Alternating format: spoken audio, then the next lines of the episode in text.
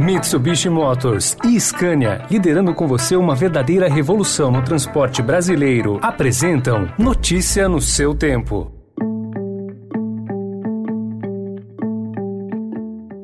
Olá, seja bem-vindo, seja bem-vinda. Começa agora mais uma edição do Notícia no seu Tempo. Esse podcast é produzido pela equipe de jornalismo do Estadão, para você ouvir em poucos minutos as principais informações do jornal. Entre os destaques de hoje, governo cria taxa de escassez hídrica e conta de luz deve subir 6,8%. Justiça do Rio de Janeiro quebra sigilos de Carlos Bolsonaro e os 100 quilos de bombas encontrados pela polícia em Araçatuba. Esses são alguns dos assuntos que você confere nesta quarta-feira, 1 de setembro de 2021. Estadão apresenta Notícia no seu tempo.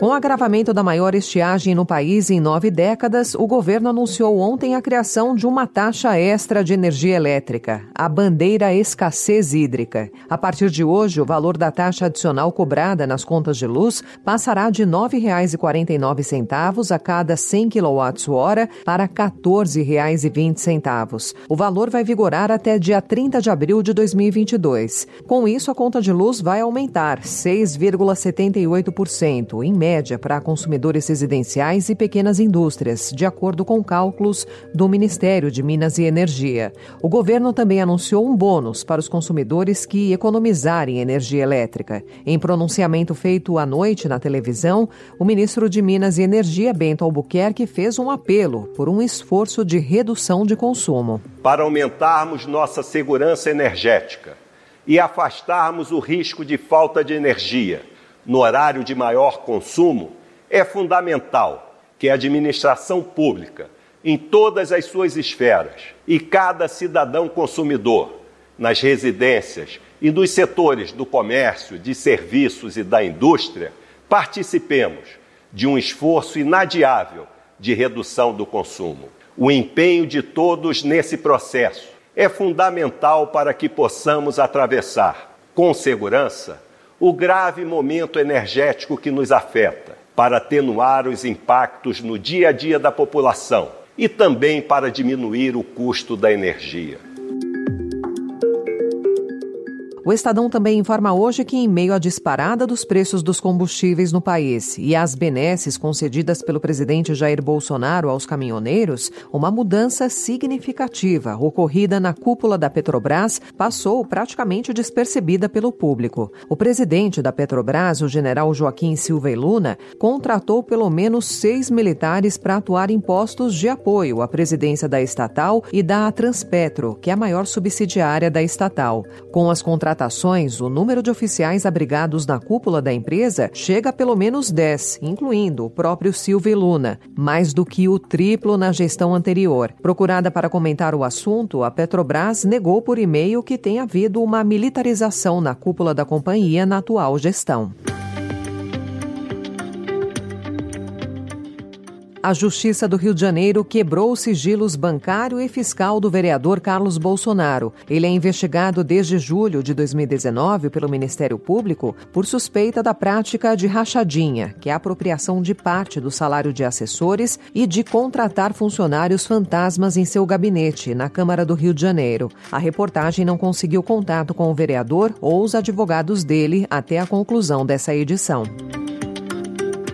E a CPI da Covid mostrou imagens e extratos bancários que comprovariam que o motoboy Ivanildo Gonçalves da Silva, da VTC Operadora Logística, pagou boletos do então diretor do Departamento de Logística do Ministério da Saúde, Roberto Ferreira Dias. A VTC Log distribui vacinas do programa de imunizações e é investigada por supostas irregularidades em contratos com o Ministério da Saúde. O relator da CPI, Renan Calheiros, apresentou duas imagens que seriam do motoboy. São imagens imagens reveladas pelo sistema de bancos que comprovam que no dia e na hora em que os boletos do Roberto Ferreira Dias estavam sendo, estavam sendo pagos pela VTC Log através do Ivanildo, que comprova verdadeiramente o conluio existente no, no, no, bastidor do Ministério da Saúde no exato enfrentamento da pandemia. Em nota, a VTC Log disse que jamais houve qualquer depósito da empresa ou de qualquer subsidiária do grupo na conta de Dias.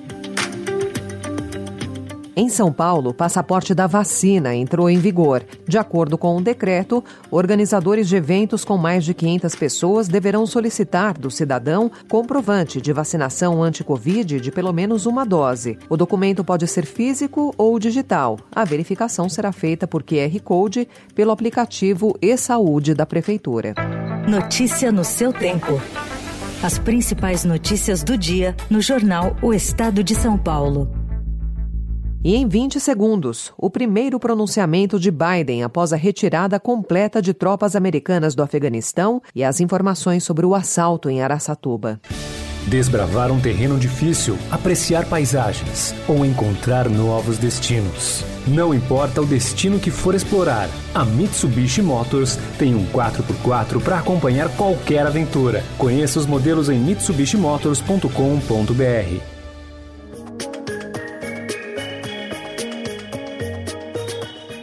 A polícia resgatou até ontem à tarde 100 quilos de explosivos deixados pelos criminosos depois do assalto da madrugada de segunda-feira em Araçatuba, no interior paulista. Do total, 29 artefatos estavam em um caminhão usado no ataque contra o Banco do Brasil, que foi deixado na frente da agência. Seis pessoas foram detidas pela polícia por suspeita de envolvimento no crime. Uma delas já foi liberada. A PF não deu detalhes do envolvimento de cada pessoa para não comprometer as investigações.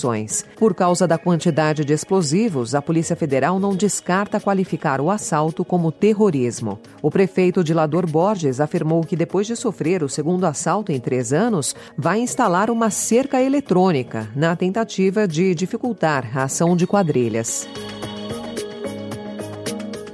Em seu primeiro pronunciamento após a retirada completa de tropas do Afeganistão, o presidente dos Estados Unidos, Joe Biden, defendeu ontem a decisão dele de encerrar a presença militar americana no país e a estratégia de retirada de soldados, criticada internacionalmente. I give my word with all of my heart. I believe this is the right decision, a wise decision, and the best decision for America. Por 25 minutos, Biden rebateu as críticas recebidas nos últimos 20 dias e disse que se viu diante de apenas duas opções: sair do Afeganistão ou escalar o conflito com o Talibã.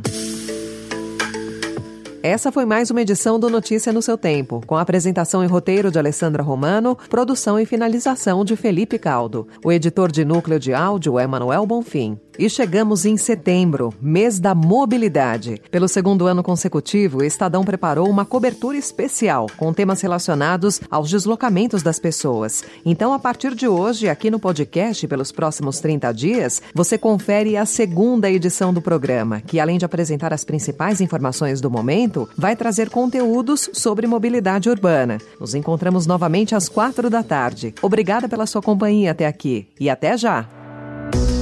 Você ouviu Notícia no seu tempo. Notícia no seu tempo. Oferecimento Mitsubishi Motors e Scania, liderando com você uma verdadeira revolução no transporte brasileiro rumo a um setor mais sustentável para os negócios, as pessoas e o meio ambiente. Acesse www.soluçõesescania.com.br e saiba mais.